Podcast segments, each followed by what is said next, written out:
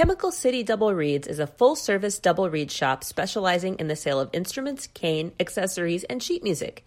Double Reed Dish listeners can enjoy free shipping with code DRDISH, all caps, no spaces.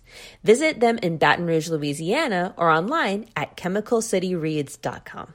Consider buying your processed oboe and bassoon cane from those friendly folks over at Barton Cane processed with care and precision for your everyday reed making needs. Take the pain and injury out of reed making by letting Barton Cane do the hard, repetitive, boring stuff. Free up time for practicing, happy hours, hikes, baking, and spending time with friends and family. Barton Cane, here for you. Visit www.bartoncane.com. Hi, I'm Galit Kaunitz. And I'm Jackie Wilson. And you're listening to Double Reed Dish, a podcast for oboists, bassoonists, and the people who love them.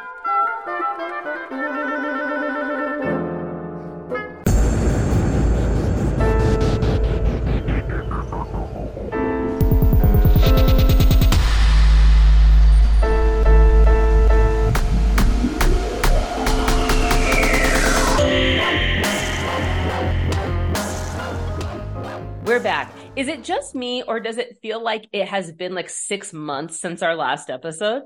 It does feel like that. I I actually was like, wait, did we miss an episode? Yeah, I felt the same way earlier today. I was like, wait, it's been a minute. I know. It just feels like last week was a month long. Uh huh. I don't.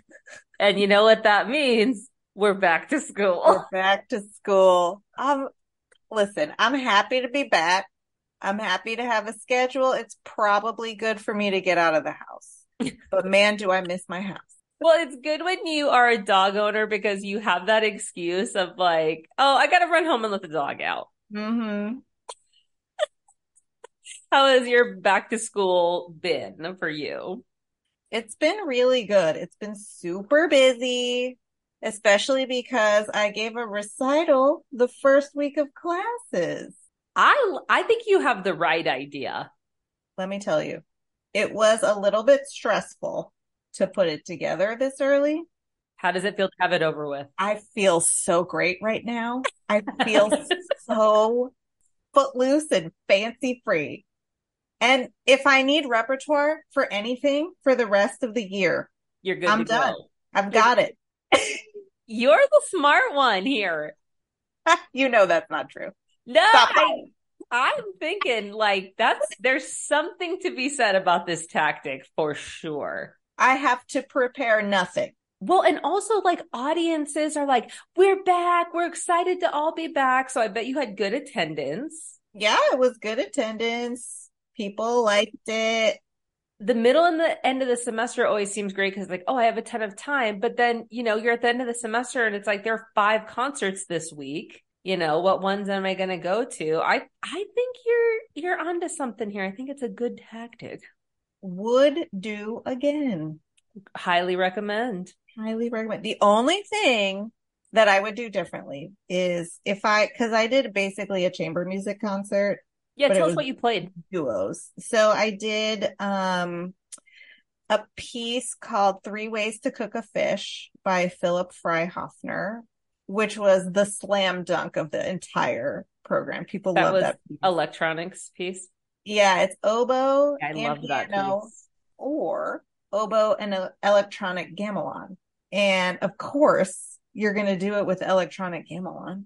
Yeah, I love that piece. I thought it's it was so, so cool. good. Yeah. It's so good. So I did that and then the Siqueira uh, three etudes, mm-hmm. which um, shout out to Meg Quickly. I watched a video of Ben Quaglio talking about Jose Siqueira on uh, one of y'all's talks that is on mm-hmm. YouTube. So I used a lot of that to write my program notes and I did uh, a piece by Libby Larsen called Kathleen as She Was for oboe and harpsichord. I should specify the Siqueira is for oboe and piano. Mm-hmm. It's a mm-hmm. fabulous piece. And the piece for oboe and harpsichord uh, has this great story to it. It's like about this woodcut artist's like specific image of a lifeboat that he named after his first wife. It's really, it's a really cool piece. It does not sound like anything that you would think it would sound like. yeah. Uh, when we got to it, because the live stream didn't have the program on. And so you walked No. out and there was a harpsichord. And I was like, oh, it must be some Baroque piece or whatever. They started playing. I was like, not a Baroque piece. Um, and then this was so special. I did a piece for oboe and harp called Every Which Way by my student Josh Strobel. He's an oboe performance major, um, junior, and he wrote, he, he was like, I'm interested in composition. And I was like, Josh, if you write me a piece, I'll play it on my next faculty recital. And he followed through and he That's wrote awesome. this piece That's for awesome. oboe and harp, and it's really great. So I'm gonna post. I'm gonna post it for people to listen to because I think they should. Mhm. And uh, also shout out to Kincaid Rabb because Josh has been taking composition lessons with Kincaid, Oh, and cool. Kincaid writes a ton of double reed music, so it's Mhm. like so perfect. And then I did a couple of uh, the Debussy five pieces for oboe and harp that were arranged by Bert Lucarelli. Hmm. And so I had the pleasure of dedicating that recital to the late great. And uh, then I ended it with the Andrea Clearfield uh, three songs after poems by Neruda for oboe and double bass, which I got to play with my friend Taylor Hollier, who lives in the Baton Rouge area. So it was like basically an oboe plus yeah, something. love it. it was really a lot of fun. It was it was great. I I I think if I were to do it again this early, uh, and I wanted to do it like all oboe and piano program, I would probably rehearse the repertoire late spring semester so Hmm. that we're not panicking like coming back to the fall. But but yeah, ten out of ten. Would recommend. Would Awesome. recommend. Yeah, how's your getting back back to school been? It's really good. It's uh you know, I keep having to remind myself like the beginning of the semester is always a little hectic as we settle in to our schedules and just reminding myself like the intense feelings will not Mhm. last forever. And it has started to dissipate. I am in recital prep now. I've got about uh 3 weeks before my faculty recital, which is going to be um, premiering the works by Maori composers that I commissioned last year.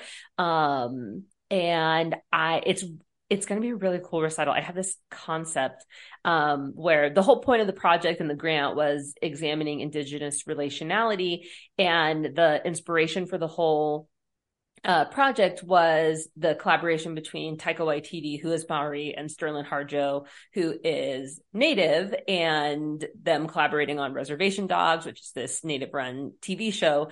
And so Taika has talked a lot about being inspired by Native American film uh, for like Maori promoting and representation and that type of stuff. And so I'm going to have a work, and then I'm going to pair it with a scene from indigenous film and like use that to construct a narrative and kind of make it a lecture recital. You know me, I don't like to give like just like straight up recitals. That's kind of not what I'm about so much. And so I am just super excited about this concept. And right now we're trying to figure out like how to work with like the lighting and the screen and the this and the that. And, uh, but I'm really excited about it and the like narrative and all this stuff. And so, uh, but the music, some of it is pretty, uh, you know, requiring a lot of practice. So I'm putting in my hours and making my reeds and, uh, yeah, just really excited to share that with audiences though. So that's been my like primary thing and just getting back. I've been loving being around the students and, uh, again, and working with, um, my little bassoon students and all that fun stuff. So yeah, I'm happy to be back. I love that recital concept. Not only is it more interesting for you and the audience, but it's also a little chop break built in between each piece. It is. You're right. Oh, so genius. Thinking like an oboist. That's right. We're like, how long can I take to swab?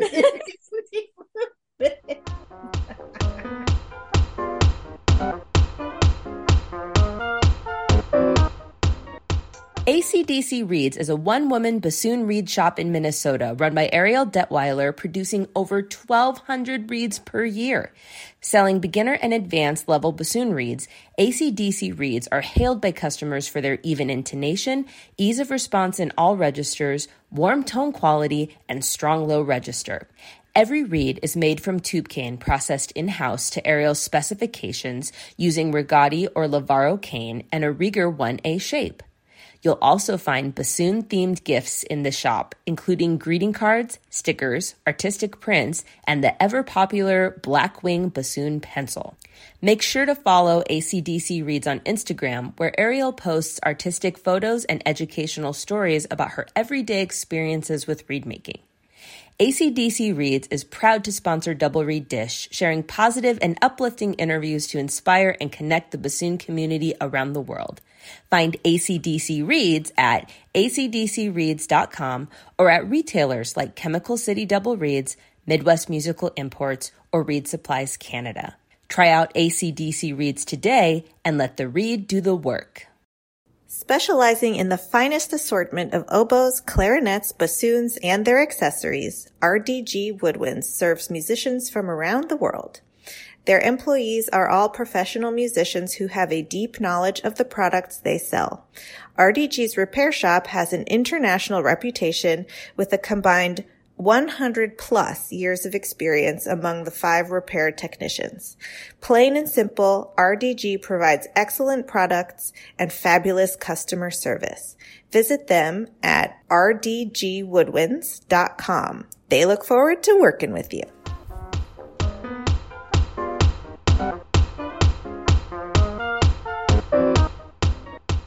We are so happy to welcome to Double Reed Dish Gina Cuffari, co-principal bassoon of the Orpheus Chamber Orchestra. Welcome, Gina.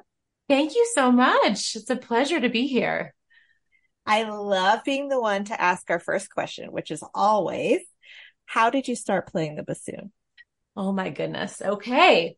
So, as probably many people have said in the past, um, I just kind of happened upon the bassoon. It was not an instrument that I knew much about at all. Um, I knew that it existed. I didn't know much about the instrument.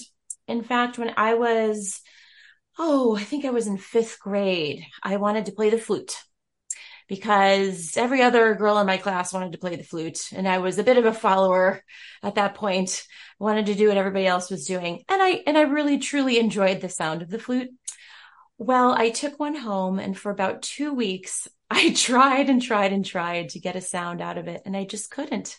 I could not figure out how to make a sound on the flute. So I brought it back to my elementary school music teacher and she knew that I had had uh, piano training um, already at that point. And trying to think how many years, maybe four or five years of, of piano lessons at that point. Um, and so she knew that I had a sort of somewhat of a grasp of of musicality but also physically she knew that my fingers had been getting a bit of a workout. Um, and she herself told me that she played the bassoon and she thought that the bassoon might be a, a, really good option for me. So she happened to have a few instruments at her disposal which i mean what elementary school music teacher has a few instruments at their disposal, right? Um, and she gave one to me to take home. She showed me how to put it together, gave me a reed, and didn't didn't say another word. She said, "I just want you to take this home and see if you can make a sound on it and see what you can do with it." And uh, she actually had done the same for a few other students, and uh, I I realized quickly that this was the instrument in one of my favorite movies that was featured in one of my favorite movies uh, at the time, which was Disney's Fantasia, of mm-hmm. course, Sorcerer's Apprentice. Um, and I knew, you know, I knew the sound from from the Sorcerer's Apprentice, and I thought, oh, all right, this is pretty cool. I can get into this. and uh, yeah, gosh, I remember just trying to play like Three Blind Mice or something that first night and thinking, oh, not only can I make a sound, but I can already play a little melody. This is great. This is much better than the flute. so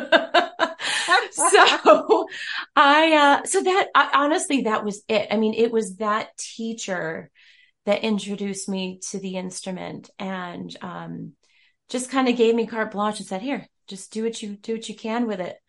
Um, she just, she had good instincts, you know?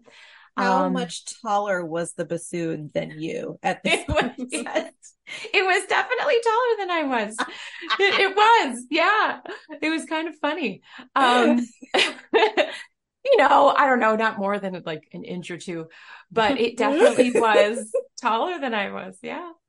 Um, you could have I, taken it to the fifth grade dance as your date. True. That's true. I spent a lot of time with it. That's for sure. Even, even at that young age. I mean, and I think that was also partly from my piano training. I realized that, okay, I knew that if I wanted to play an instrument, there was work involved, even at that young age. So, um, yeah, and it was great because I was so inspired, um, just because I, it, for whatever reason, she must have given me a good reed too uh, I just remember being able to play up and down um, the instrument pretty easily at that point. Um, it was a it was a really nice Fox. It's probably like a number three or four model. You know, those are great instruments for kids that age. So uh, I had a really nice setup from a from a young age. It was great. Can we hear about getting serious about the bassoon and thinking, oh, maybe this is something I want to pursue in college, professionally, that type of thing? Yeah. So, you know, I started playing in my um, my school's ensembles. We didn't have an orchestra. We did not have an orchestra program at our school in our school district, um, but our bands were fantastic, and all of my uh, band teachers were were just so charismatic and inspiring and you know inspired a lot of people to to actually participate in in the in the um, groups. So that was nice. Um i enjoyed i think that was really when i i realized that i enjoyed playing with others that i loved collaboration. Um and to this day that's what i love to do the most. You know chamber music is is my first love you know? Um so i i really gained um a, a love of that through my my music program at school. And when i started taking oh and another thing i want to mention when i was in middle school um one of our our music teachers there was also a bassoonist. Mm. so i was so lucky and i'm still so grateful for all of the great training that i had literally from day one on the instrument um so then going into high school i I studied with uh, Kathleen Reynolds, who is the second bassoonist in the Rochester Philharmonic Orchestra. I'm from Rochester, New York. Um, and she was just the most wonderful teacher. I still think about her to this day. She, she was kind, she was patient, but she was also demanding in the best way possible. Um, she you know, she, she got me on a good, a good regimen for just learning scales and just getting a good facility on the instrument, but also realized that I really had an affinity for singing on the instrument and literally singing as a separate instrument. That's also what I have done all through my life is, is studied voice as well as bassoon. Um, so I feel like she really found a way to combine those two loves for me in the instrument. Um, and that really, it, it made me realize that, yeah, this is, you know, music is, is what I love. And both of these instruments are really great expressive vehicles for me. And I just, honestly, I, at, at that point when I entered high school, um, I was already thinking of, of going to uh, to school for music because I just couldn't see myself doing anything else. Um, music has always been in my blood and expressing myself in that way has always been in my blood. Um, you know, I, I was an introverted kid. I still am to some degree. I'm an introvert and, um, you know, having the bassoon and having my voice, um, were, were ways that I could express myself in, in ways that, that words couldn't, that, that I couldn't express myself in words or socially. Um, but getting up on stage for some reason, um, gave me that, literally gave me that platform to express myself. And I felt comfortable there. So I think that's why, um, yeah, I realized that around that, that time that that was, um, that these instruments really helped me communicate with others. There are, um, you know, there are some schools of thought where, okay, you have to specialize, you have to pick one. And then there are other schools of thought where diversify and, you know, integrate. And it seems like you fall into the diversify and integrate category. And I'd love to ask you about the benefits of that and how that has impacted your life and your careers, being able to um, not focus solely on the bassoon, but the bassoon plus voice and yeah. probably also piano. Ah, uh, not so much anymore. No, no, no.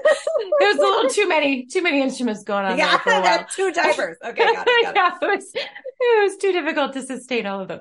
But yeah. uh, no, it's really interesting I, that you actually perceive that about me because yes, I feel like now in my life, I'm, I am trying to integrate both singing and, and bassoon into kind of one way that I express myself. But for a long time, it wasn't that way. I, I felt like I really did have to choose. Um, and so entering college, um, it was interesting. I auditioned on both voice and bassoon. And again, I studied, I, you know, I studied classical voice for a very long time in, in uh, my younger years. Um, so I, I really wasn't sure which one I wanted to do more. And I, I also was pretty involved in theater, musical theater. So I was interested in a lot of different things and I loved all of it. And I truly didn't know what I wanted to try to have a career in. Um, but when I started auditioning, it, it, was apparent right away that there weren't as many bassoonists as there were, you know, sopranos in the world. I mean, I already knew that, but, um, but it just made me realize, man, this is, you know, if I love singing, but singing, you know, I'll always have my voice inside my body. And I feel like that's something that I could always kind of do on the side if I want to, but focusing on the bassoon just seemed like a smarter, in my mind at the time, a smarter move. Mm-hmm. Um, just because, just from the sheer numbers. Figured, well, maybe I'll have a better chance at having a career at playing the bassoon than I will playing or than I will singing, mm-hmm. just because there are still so many bassoonists in the world. You know, it's crazy to think about that now, to think that that's really what, you know, the reason why I, I decided to go into the bassoon but also I started realizing that there's more scholarship money mm-hmm. um, that way. So anyway, ultimately though, what, what really um, led me to the decision to, to go to the Cincinnati School of Music, Cincinnati Conservatory, CCM. oh, it's the Cincinnati long, College long, Conservatory long of Music. Yes. That's right. Cincinnati College Conservatory of Music. Yes. Thank you. Um, ultimately, what what um, made my decision was was meeting Bill Winstead. Um, I just absolutely adored him. Bill Winstead and Martin James. I studied with both of them, and they were both just such wonderful musicians, wonderful people. And I remember meeting them in the audition, thinking, you know, I think this is the right place for me. And I remember Kathy saying the same thing. She said, I, you know, I would advise you to go to this school and study with these fabulous musicians.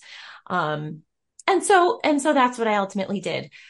But what was nice is that when I got there, I, I did take voice lessons the entire time I was there as a, um, as an elective. And I studied with students of Barbara Honn, who I don't know if you know who she is, but she's a, a huge name in vocal pedagogy. Um, she's you know, the best of the best. And so I felt like I was really getting you know, the best of, of both worlds there. So I was, it was a really wonderful, wonderful experience to be at that school at that time in my life. Could you continue walking us through your training and educational journey and embarking on your professional life? Yeah. So I actually don't really know what it was that made me say to myself, I just, I, I want to go to New York City and I want to study in New York. I want to try to work in New York. I don't, I really don't know what made me want to do that. But while I was in undergrad at CCM, um, I started to think, think about that and think about all of the different, I think it was just that I knew that there are many different types of career opportunities in New York. And I still wasn't sure exactly what I wanted to do. I knew I wanted to play. I knew I wanted to, to try to still sing a little bit if I could. And I just thought New York would be, you know, the place to, that would allow me to find the right path for myself. Um, so I started doing research and I, I started looking up all the schools in New York and I saw Frank Morelli, Frank Morelli, Frank Morelli, Frank, you know, listed in every single one. So I thought, okay, I need to, I need to meet this Frank Morelli. And I, of course, I had already heard about, you know, I'd heard of him already at that point. And, um, another kind of interesting, uh, I don't want to say twist, but really now that I think back on it, it really is so interesting that I met my friend when I did. So, um, I have a, a, a good friend who is a vocal jazz major at CCM and, um, we became good friends. We ended up being roommates when we moved to New York City together. Um, she, one of the, one of the first conversations I ever had with her was, was this. She's, uh, I said, Oh, no, what do you do here? Oh, I, I sing. I said, what do you do? I play the bassoon. She said, Oh, your cousin who plays the bassoon. I said, Oh, okay, cool. You know, his name's Frank Morelli. Have you ever heard of him? Excuse me? Yeah. And I was like, uh-huh. what? what? Wait, what? And this is right when I had just started to think about, you know, what I, what my next steps were. And I just started thinking about him and looking at him. Said, you've got to be kidding me. I can't remember exactly what kind of cousin, not a first cousin, but somewhere in there. And she said, yeah, I see him, you know, every year when we go visit so and so in upstate New York. It's like, you've got to be kidding. And it turns out that she and I became very good friends. And as I said, we moved to New York together and I ended up going to uh, study with Frank Morelli at Manhattan School of Music for my graduate studies. So it just it was a very very weird coincidence that that happened. I really was. I mean, I mean now I feel like it's it was my destiny, you know, to to meet her and then find him and then you know because my um my my life and my career really took off after I met Frank and studied with him. Um, so yeah, so I studied two years with him there at MSM.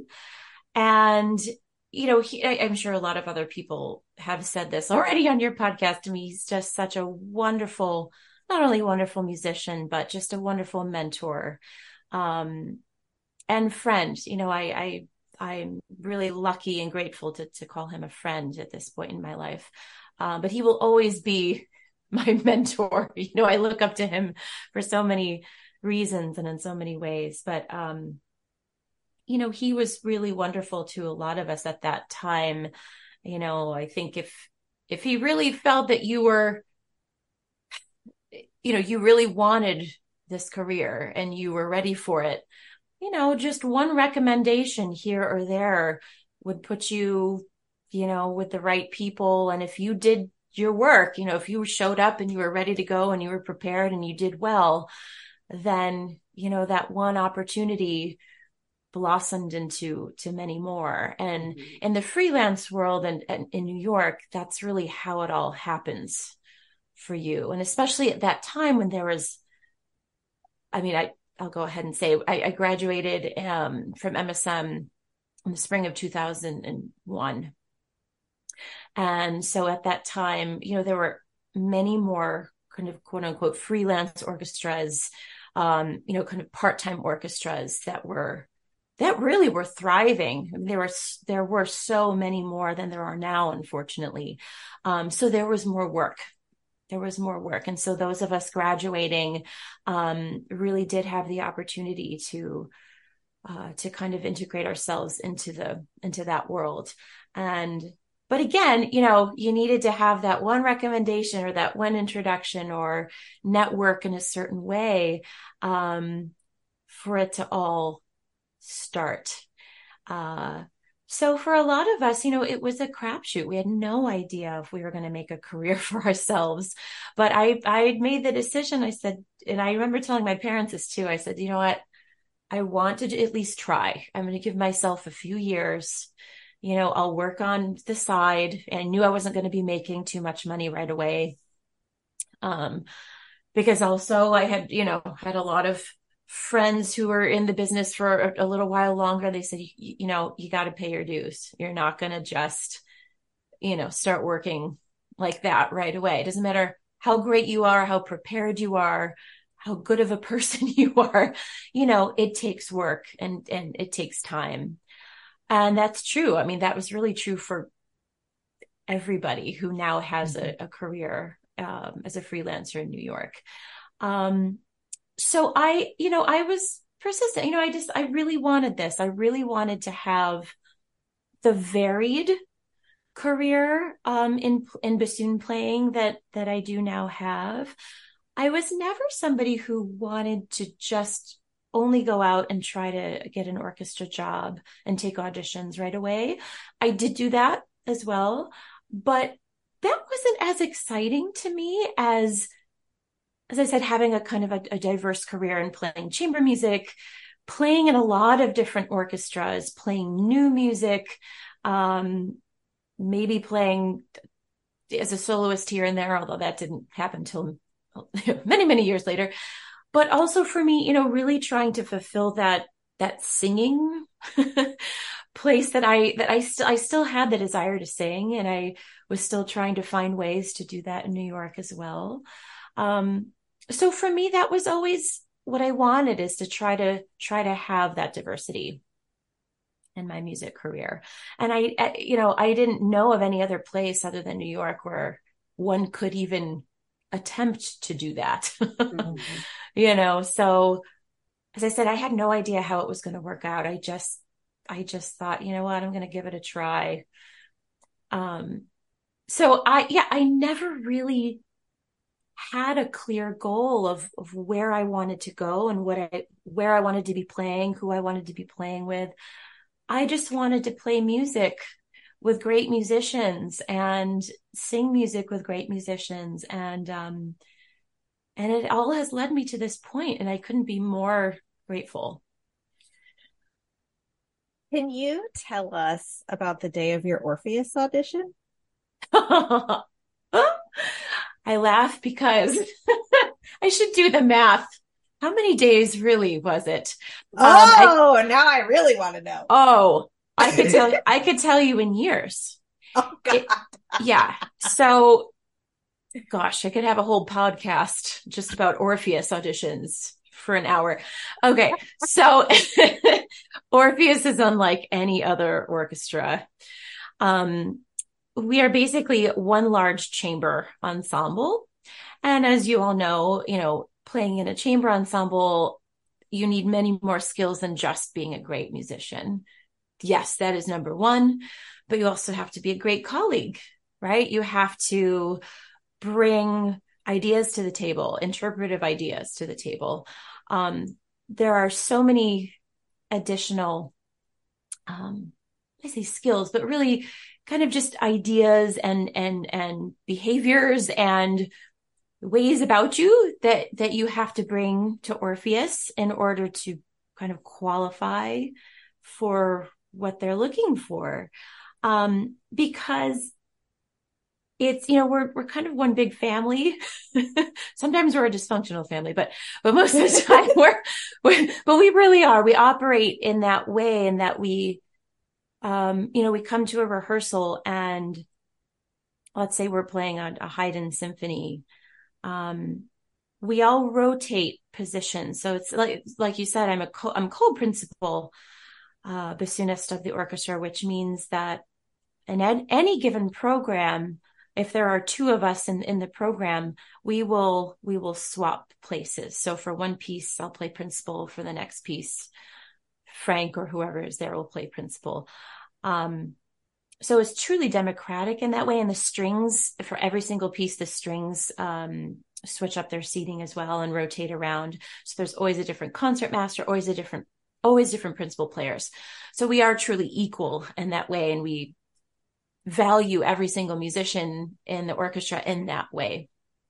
Um, so, so, you know, when you come to rehearsal, you have to, there's no conductor, right? So you have to know you, not only your part inside and out, but really the whole score inside and out. Um, and then rehearsals are so, so interesting and so gratifying and challenging because we all together interpret the score. We, we, we figure out how we're going to play the music together. And not only physically who's going to cue and who's going to lead which section and who's going to follow and, you know, the physical, um, parts to it. Um, but also again, the artistically, you know, who's going to lead this phrase? Who are we going to listen to here? Who are we going to balance to over here? What character do we want in this section? You know, just there's so many, you know, so many detailed artistic details to work out as well. Um, so we all are expected to, to not only be completely prepared in that way, but to bring our ideas to the table and to, and to speak up and to, you know, tr- and, and, and not only to be a, a leader in that way and be assertive in that way, but then on the opposite end, also to receive information and to be told, Oh, you know what? Your idea is great, but we're actually not going to use it. we actually don't like that. you know, we'll try it, but actually, no, we don't like that idea. So also being, you know, just, just being okay with, with, um, having your idea axed. You know, there's so many, so you have to have the right personality is what I'm getting at. You have to have the right personality for the group and you have to be able to work well with others. You have to bring ideas to the table. There's just, there's a lot to it. So all that being said, um, the odd you know an audition for the group is really just playing with the group over a long period of time so that the members of the orchestra get to know you're playing and get to know you as a person and as a whole musician. That is um, so lovely.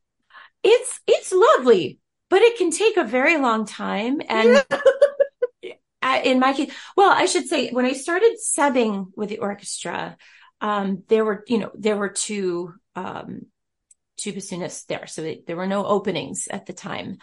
That was for maybe the first four or five years that I, that I subbed there. But then, um, when, when an opening became available, there was still another seven or eight years before it wow. was filled.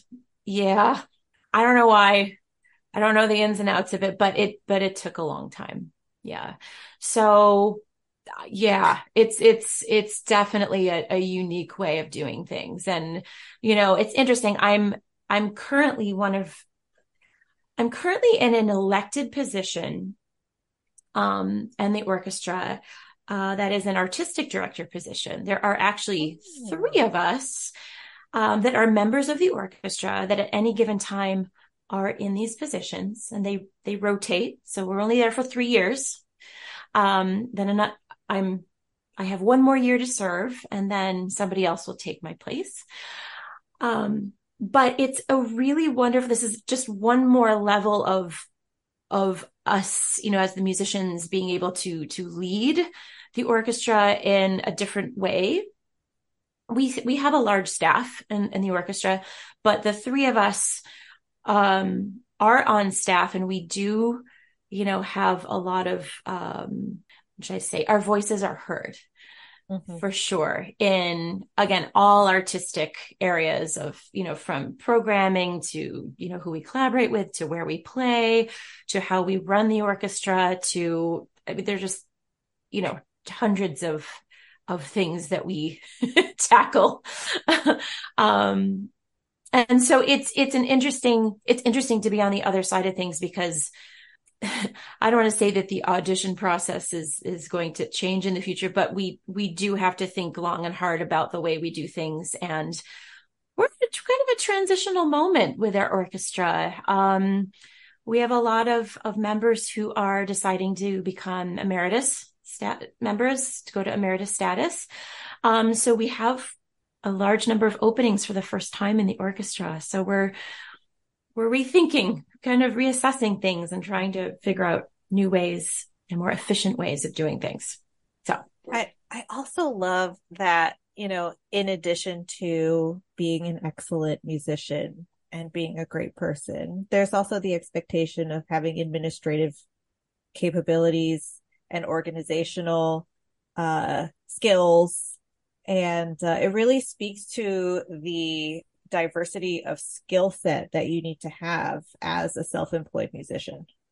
It's so true. And I feel like in this day and age, this is something that we all need to have, right? These mm-hmm. are skills that we all do need to cultivate um, and hone. Maybe we already have some, but we need to, you know, or maybe some of us don't have any of these at all. I, it, you know, and why would we, you know, for, for most mm-hmm. of our training, it's really all about learning how to play your instrument in the most masterful way.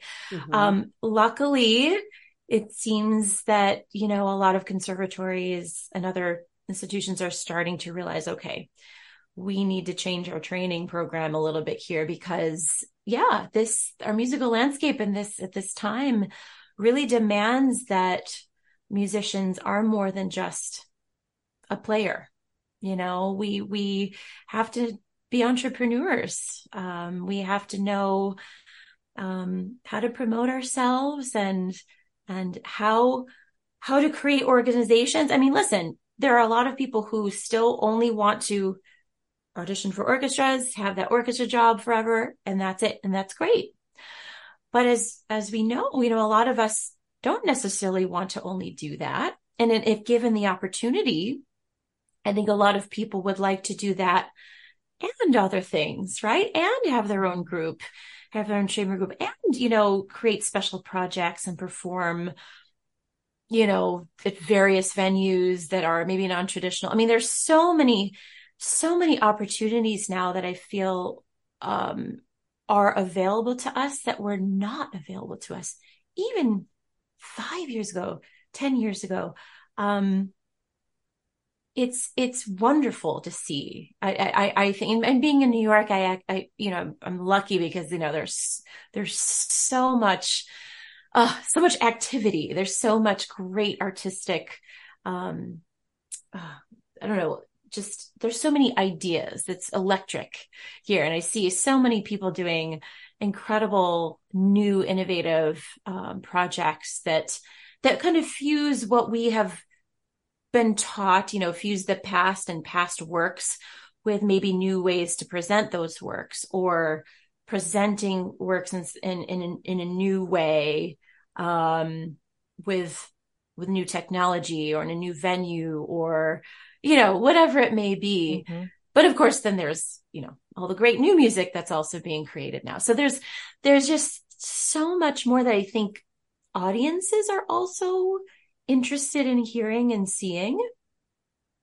Um, that I think, oh, you know, a lot of organizations didn't want to risk. I think a lot of organizations didn't want to risk programming kind of newer, again, either newer presentations or new music because they just weren't sure how it would be received but I feel like we've seen enough positive feedback and reaction now from the general public that a lot of like major organizations now are i mean if you look at the programming for next year like at the met and new york philharmonic i mean it's it's great. There's a lot more experimentation and exploration in newer realms that we've ever seen before.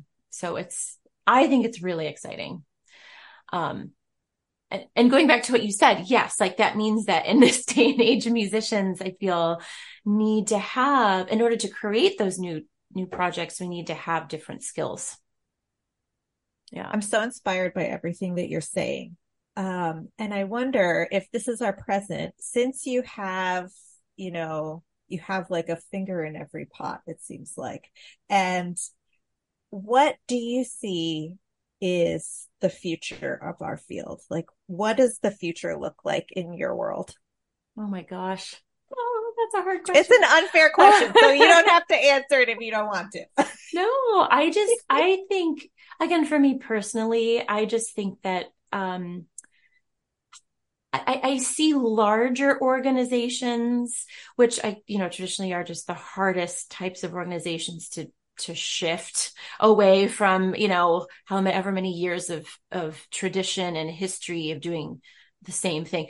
The fact that we're starting to see a shift in some of these places just gives me a lot of hope because it just means that, you know, we're we're starting to think outside of the box and we're trying to connect with audiences. I mean, that's what it's all about. That's what it should be all about, right? Is, is trying to, to do what we do as musicians and as artists, but to serve a purpose, right? To connect to an audience, whether that means that we want the audience to, to share in our enthusiasm or to uplift the audience or to mourn with the audience, to heal together, you know, whatever it is, we need to try to make that connection um, with audiences. And I, I, I feel like people are finally starting.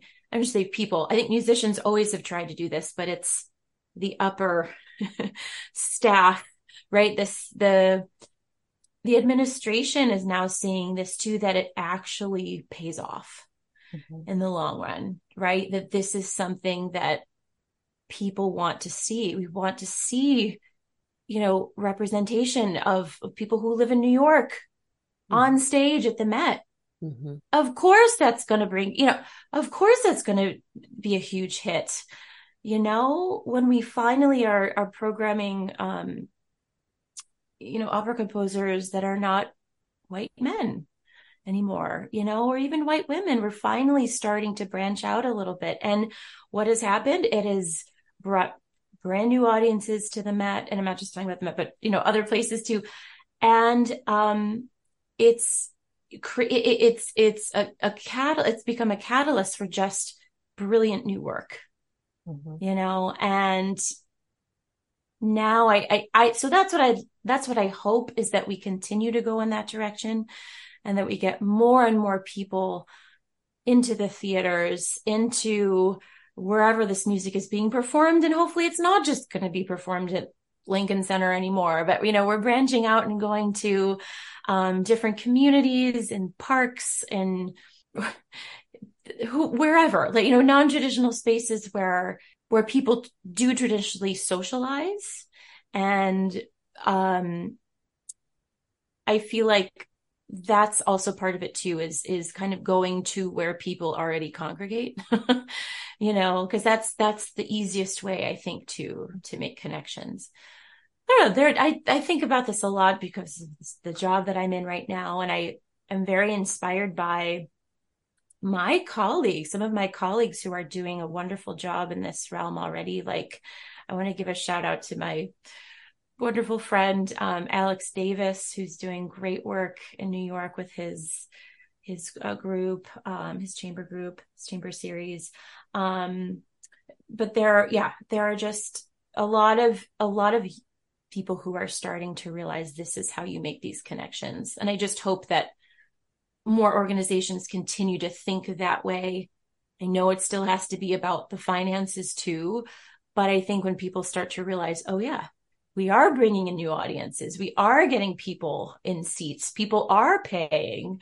Um, maybe it's a different pay payment system, you know, maybe it's a pay as you wish or something like that, but people are are valuing what they're hearing.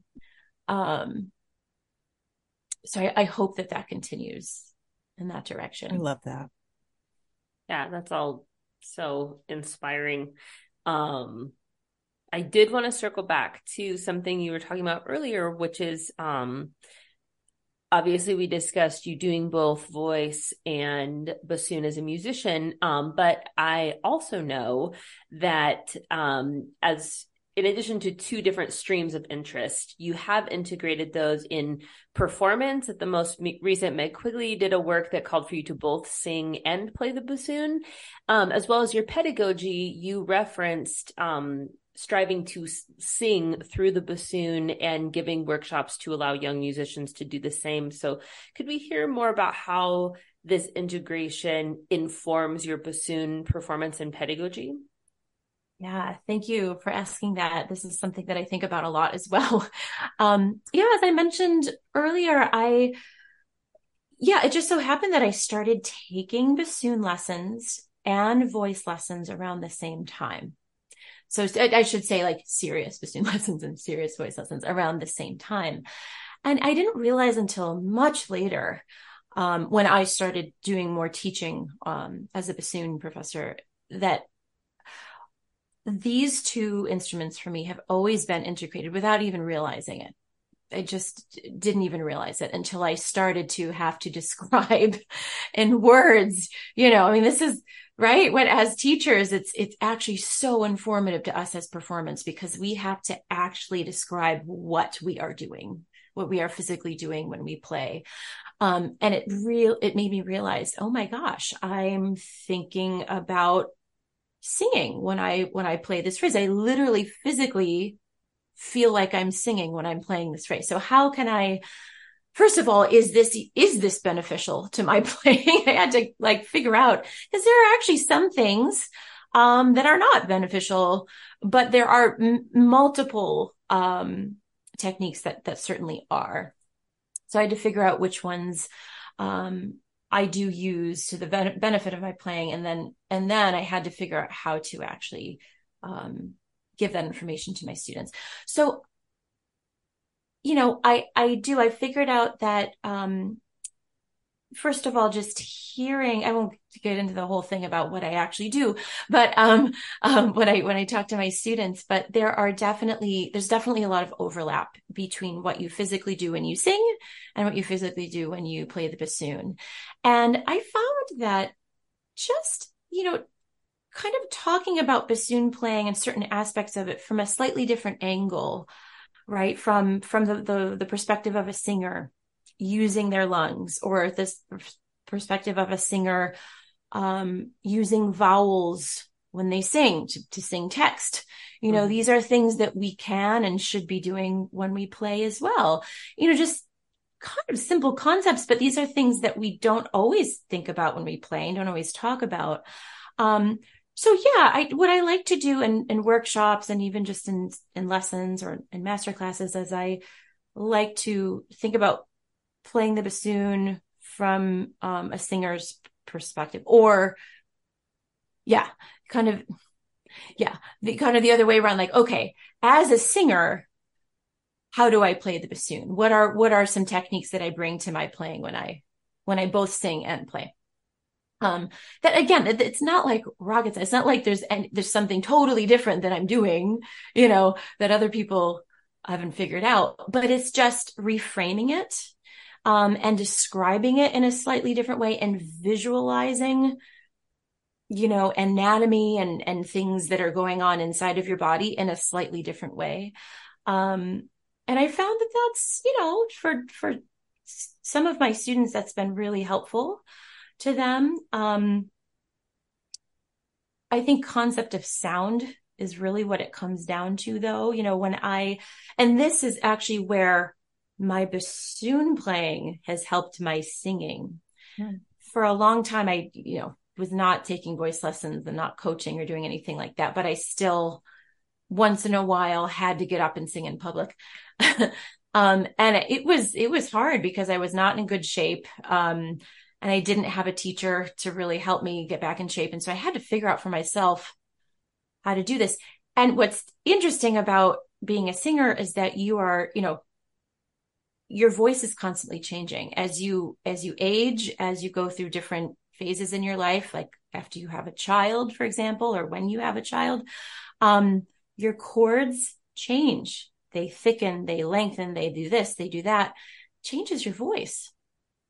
Mm. It completely changes your voice. And so you're always having to, um, it, you, you really have to always, almost always go back to square one whenever you're, you're singing. Um, and that's why singers always have coaches because Mm. they really do need somebody to always give them that immediate feedback. Oh no, you actually, you need to do this because it's sounding like this, right? Because you also can't trust what you hear.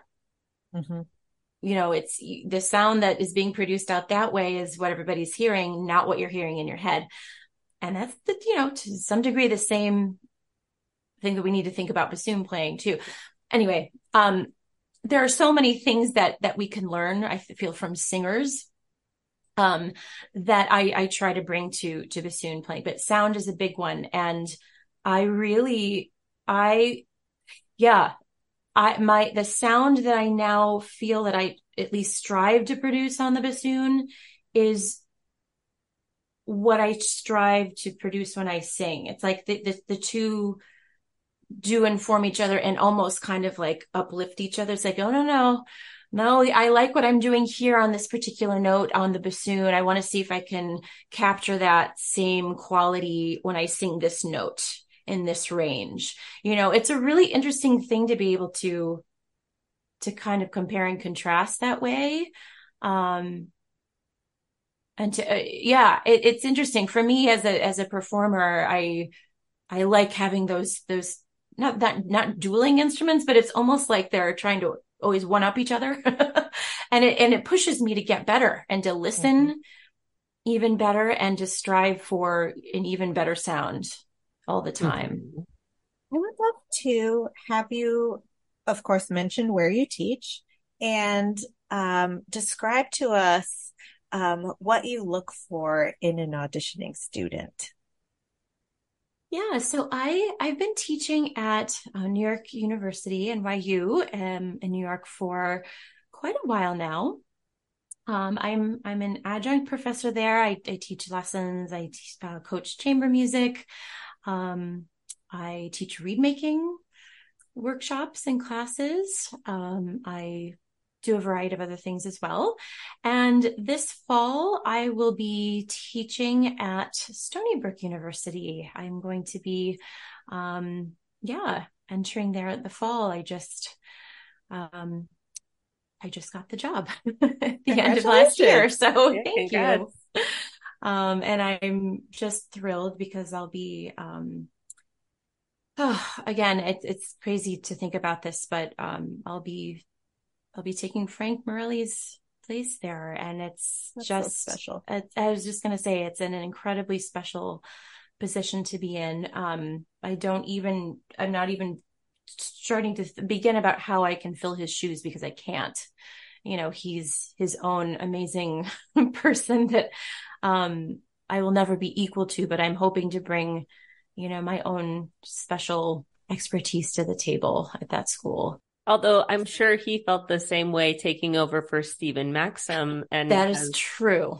so I, it's so awesome to see you in that position. Oh, thank you. Um, but yeah, things that I look for in an auditioning student, you know, really it's, it's motivation and attitude more than anything else. You know, if, if I, you know, hear a student play, it doesn't even really matter where they're at yet. Um, if that, if I talk to that student and that student, um, portrays a real love for the instrument, um, you know, has some goals for the future. Um, that's important, you know, even if they're not quite sure, like I was, you know, what exactly I wanted to be doing when I entered undergrad or, or grad school. I knew that I wanted to to have a career in music somehow. Um, and I knew that I wanted to work hard for it. So if I can perceive that though, that that person, um, has those goals, then to me, that's, that's really what it's about. It's that motivation and that passion for the instrument and for music in general. Could we hear a bit about your reed setup and habits? Like, uh, people love the nitty gritty nerdy stuff, shape and, you know, all that type of thing, but also just kind of, you know, advice in your approach as a professional to reed making. Yeah, sure. So, um, I have to say reed making is not something that I love to do. Um, it's, you know, it's part, obviously we all have to do it. It's part of the, part of playing the bassoon and the oboe. Um, but it's, it, I was never the type of person to get excited about sitting down to, to make reeds. Although I have to say, since I have been teaching this course at NYU, it's, it's been great for me because, um, it has forced me to go beyond what I am comfortable with and beyond my own, you know, reed making parameters and explore with my students, um, all sorts of other types of shapes and profiles and this and that and ways to do things that I never would have done on my own. Um, so I just want to say that, that that's actually been really great for me. But, um, you know, for a while, well, so when I studied at CCM, um, Bill Winstead was was very um, particular uh, about about reed making, which was great because I needed that at the time. I needed to have somebody's model of a reed that I could 100% copy, mm-hmm. you know. Um, and so that was actually really good for me to do that. Um, and then, interestingly, when I went to grad school, you know, Frank and I didn't really talk too much about reeds. Um, I guess my setup was decent enough that I was, you know, achieving what I need to achieve, but I always felt like I, you know, I needed more. I needed to find the right, I think we all always are constantly feeling like we need to find the right setup. Um, perhaps it's just a never ending quest. but I, uh, I took right, right after grad school, I took a, a, lot of time to just explore different shapes and profiles. And I, I bought my first profiler. I still have it. It's, um, well, I can't remember when I bought it, but I have an MD, MD breed profiler, which is great. You know, you can adjust the settings very easily. And that was wonderful because I was able to, you know, experiment.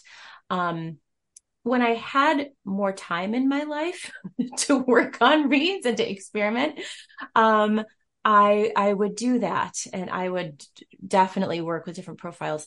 These days, I just don't have too much time on my hands to do that. So what I've done is I've um, figured out a kind of a general range of what works for me. You know, like a, the Fox number two shape is you know kind of good general middle of the road shape that I'll use on occasion. But I have to say, for the past few years, what I've actually been doing is instead of shaping and profiling my own cane, I go to Barton Cane and I purchase Billy Short's uh, reed shape and profile. Um, and I believe you can, I, I, I've been using Rigotti cane for as long as I can remember. I've tried others and I just still love the quality of Rigotti. So that's, that's something that I've always stuck with. But, you know, um, his his shape and profile really work for me for the, for the majority of playing that I do. And again, I do, you know, all sorts of different types of playing from orchestral principal playing to second, bassoon, you know, bassoon orchestral playing to chamber music to crazy new music to solo stuff. So it's a really good reed that um, is very versatile for for me that I found. So that's um these days that's what I've been doing just because I haven't had oh, a ton of time. I, I, should say between September and May, um, I really don't have too much time to actually make blanks. So what I do is this during the summer, I usually just stockpile um, all of my blanks, just make a ton of them. And then throughout the year, I'll, I'll clip and scrape as I, as I need to. Um, and, you know, I have to say it's actually probably for me the best way to do things because, you know, the longer you, you let a reed sit around, I, you know, the, I, I feel like it's just a much more stable, stable setup. Mm-hmm. So once you do scrape, you know, I'll, I'll, make a blank and let it sit for several months. And then once I do start to scrape, it's, it's stable. It, it, it lasts longer. Um, I find that it just in general just has, uh, just a better quality of sound too, in, in my experience. So. Well, Gina, we could talk to you all day, but we have to end And our favorite question to end with is What advice do you have for a young musician who aspires to have a career like yours? Oh my gosh. I would say, you know, this is a bit cliche, but just don't give up. If, if this is your passion, there is a path for you. And most likely that path is going to be unique to you. It's not going to follow anybody else's. So that's actually something that I wish I had known way back when. Um, because I, I think I would have had less anxiety about what I was doing. I wouldn't have questioned myself as much along the way. Um, but every, you know, all of the successful musicians that I know these days that I, whom I love and work with, they have all found their own path. It is not, mm-hmm. and it's not a straight path to success either. It's, it's very curvy and it goes up and down and it's a bit of a roller coaster, but, um, but if you really know what you want and you're passionate about, about playing the bassoon and playing music, um, you'll find your way and it'll be your own unique way. Gina, that was so wonderful. Thank you for being on Double Reed Dish. I wish we could talk to you forever. You. Same.